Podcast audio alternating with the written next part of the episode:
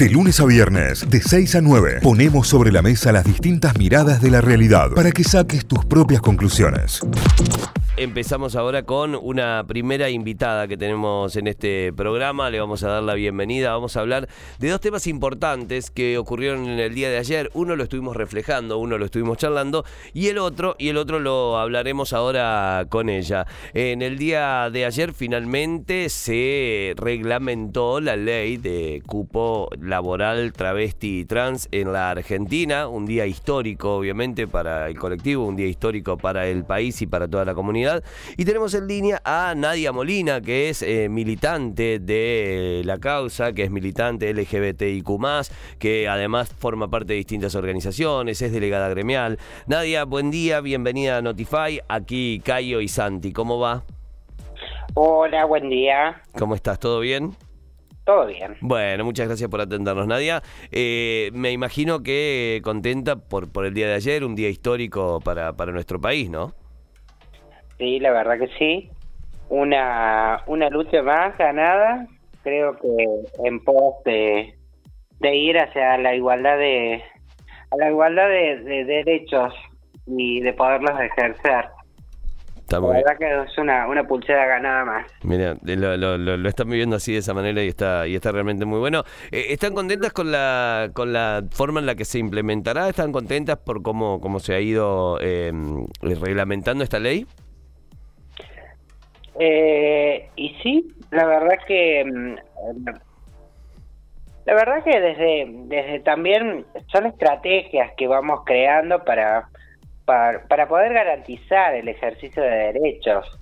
Yo creo que mm, a veces tenemos que pensar eh, hasta dónde tenemos que llegar de, de crear este tipo de estrategias para poder ejercer derechos como el derecho al trabajo, porque el derecho el trabajo es un derecho humano fundamental. Y a veces las limitaciones que el sistema te pone, eh, una, una las personas tienen que crear esta, este tipo de estrategias para poder llegar a, a ejercer este tipo de derechos. Pero creo que bueno, es una conquista más, es una herramienta más institucional que tenemos y creo que mientras que todo sirva para poder ampliar eh, derechos y poder tratar de garantizar y mejorar la calidad de vida de las personas, me, me parece que es algo que para, para celebrar y para festejar. Está buenísimo. Nadia, eh, en tu caso particular, eh, ¿cómo fue? ¿Cómo, cómo eh, arrancaste tu, tu, etapa laboral? ¿Te, ¿Te, fue difícil? ¿Conseguiste trabajo rápido? ¿Cómo te, te pudiste incorporar fácilmente?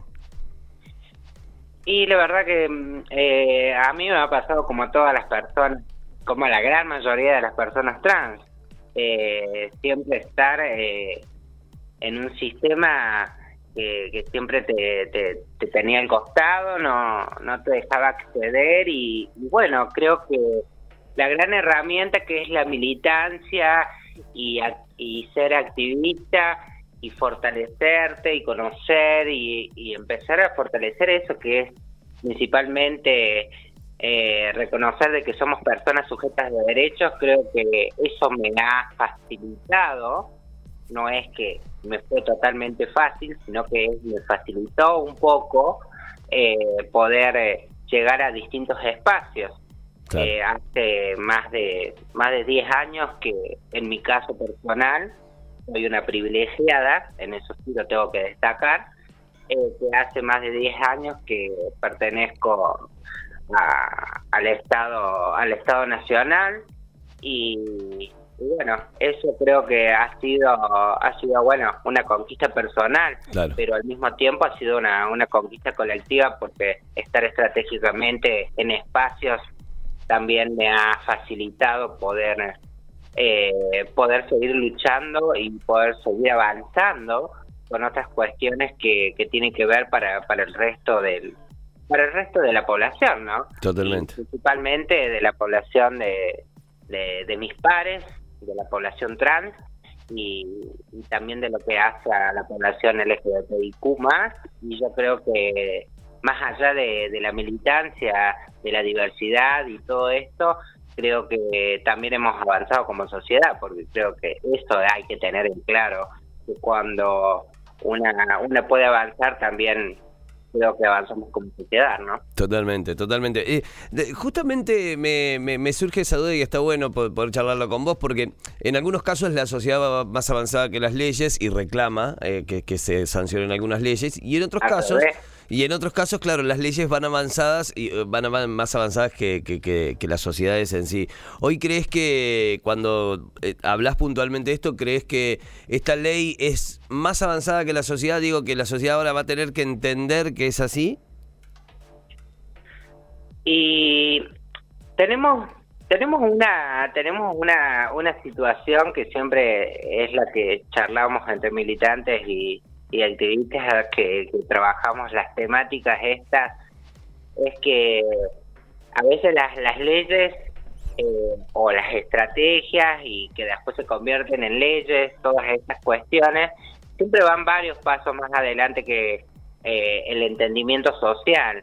Creo que, mm, que, bueno, claramente a veces no sé por qué tendríamos que pensar en cupos.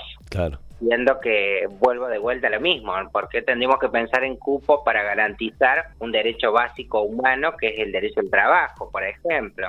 Pero, pero bueno, creo que en eso habla eh, de la forma que también podemos ir avanzando estratégicamente en esta sociedad dando esta batalla cultural, ¿no? Que, que es algo que se resiste eh, la sociedad y, siempre deja excluido a, excluidos y excluidas a personas de, lugares y de espacios y principalmente de poder ejercer eh, derechos, que es lo más terrible, ¿no? Si recién te enganchás, si recién estás en línea, estamos charlando con Diana Molina, es activista trans, es militante LGBTIQ+, estamos hablando sobre la promulgación de la ley del cupo laboral en el día de ayer. Eh, bueno, tenemos una, conocida en común que es Camila Sosa Villada, nosotros la, entrevistamos hace muy poquito tiempo, hace 10 días acá para, para, este programa y está en las redes sociales la, la entrevista, está subida.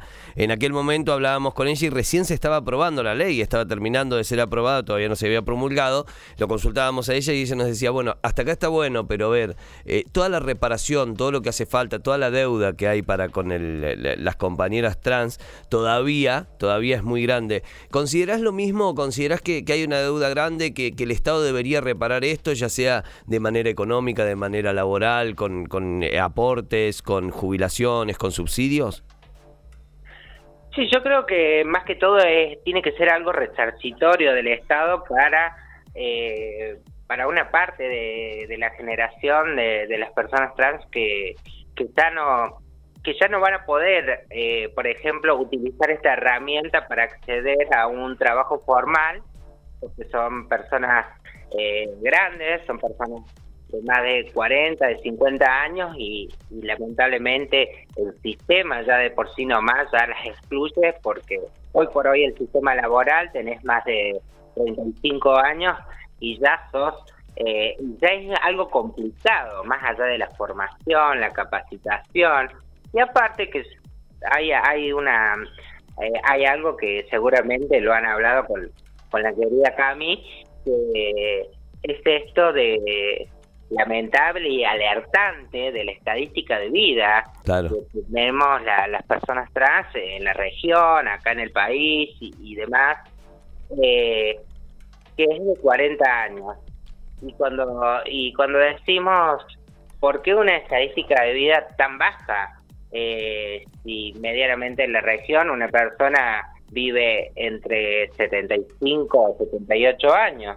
Pero bueno, claramente a veces las limitaciones y todas esas cuestiones que hacen al no ejercicio de derechos, a veces eh, en muchos casos te lleva a tener esta situación de, tener una escasa y corta vida y principalmente limitada de poder ejercer eh, un montón de derechos, eh, como el derecho a la salud, el derecho al trabajo, el derecho a desarrollarse eh, como el resto de la sociedad, porque siempre digo, nosotras por lo menos de esta parte lo que queremos es un poco de igualdad, y si tenemos que equiparar a igualdad, como eh, pasa esta ley, esta ley que ayer se, ayer se reglamentó, que ayer ya, el presidente eh, terminó de, cerrar, con el gran broche de oro que es su firma y, el reconocimiento de, esta, eh, termina siendo una ley que hace tantos años que se viene luchando, como otras más, claro. que es como que ya automáticamente sale de esta ley y ya tenemos y ya venimos trabajando en otras.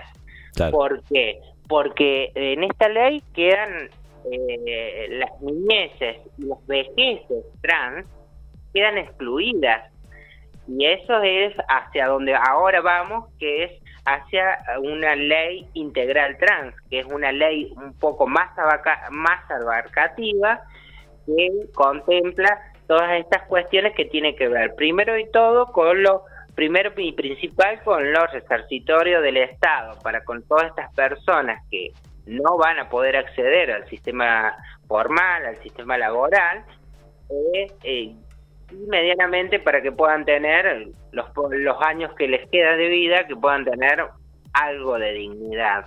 Definitivamente. La última, Nadia, que te quiero hacer tiene que ver con un tema que tratamos ayer en este programa. Eh, el gobierno de la provincia de Córdoba, a través del Ministerio de Salud, estaba invitando a personas trans, gays, a trabajadoras y trabajadores sexuales a realizarse el autotest de VIH eh, como parte de un programa de prueba que está participando la provincia y el, y el Ministerio de Salud. Nosotros ayer poníamos eh, este audio, luego el video había sido levantado en las redes sociales, mencionábamos esto y, obviamente hablábamos sobre un caso de de, estigmatización, lo que parecía para nosotros, o al menos así lo calificábamos. ¿Cómo pegó eso en ustedes y, qué respuesta tienen ante esto? Y la verdad que eh, principalmente me, eh, me pareció un mensaje no muy bien cuidado, eh, un poco desacertado. Creo que todavía estamos, estamos en una sociedad que le falta madurar mucho con algunas cuestiones y a veces eh, tomar como estaba el mensaje es como estigmatizar a determinada población, a determinada personas que viven en esta sociedad. Eh, más allá de que más allá de que el, Ministerio de Salud de la provincia sigue desarrollando y, y cerebro de que desarrolle todas estas investigaciones, pero a veces tiene que ver eh, mucho cómo se maneja el mensaje, cómo se maneja la información, la difusión. Y me parece que no estaba muy bien, eh, me parece no, no estaba muy bien cuidado de la manera que eh, lo habían difundido. Más allá de que con este, con este espacio del Ministerio de Salud, muchas organizaciones de la sociedad civil trabajamos con, con este espacio y aportamos a todas estas investigaciones, pero bueno, yo creo que rápidamente se dieron cuenta de, del, mal mensaje o, de, lo mal armado que estaba el mensaje y la difusión que, bueno, tuvieron que darlo de baja porque claramente eh, era bastante estigmatizante escuchar de que solamente no al conjunto de la sociedad convocaban, sino a determinadas y cuáles personas y de qué manera fue difundido el mensaje. ¿no? Pero bueno, creo que em, a veces hay muchas cosas que, las tenemos que analizar y es muy fundamental cómo informamos y cómo difundimos cierta información para que no se malinterprete y no caigamos en, en esa situación de, estigmatizar a los diferentes grupos eh, sociales que componemos la sociedad. Nadia, gracias, muchísimas gracias, que tengas un lindo día. Gracias por esta charla. Muchas gracias a ustedes, que tengan un buen día. Igualmente, Nadia Molina es activista trans, es militante LGBTIQ+, estuvo en diálogo en Notify. Notify, las distintas miradas de la actualidad para que saques tus propias conclusiones. De 6 a 9, Notify, plataforma de noticias.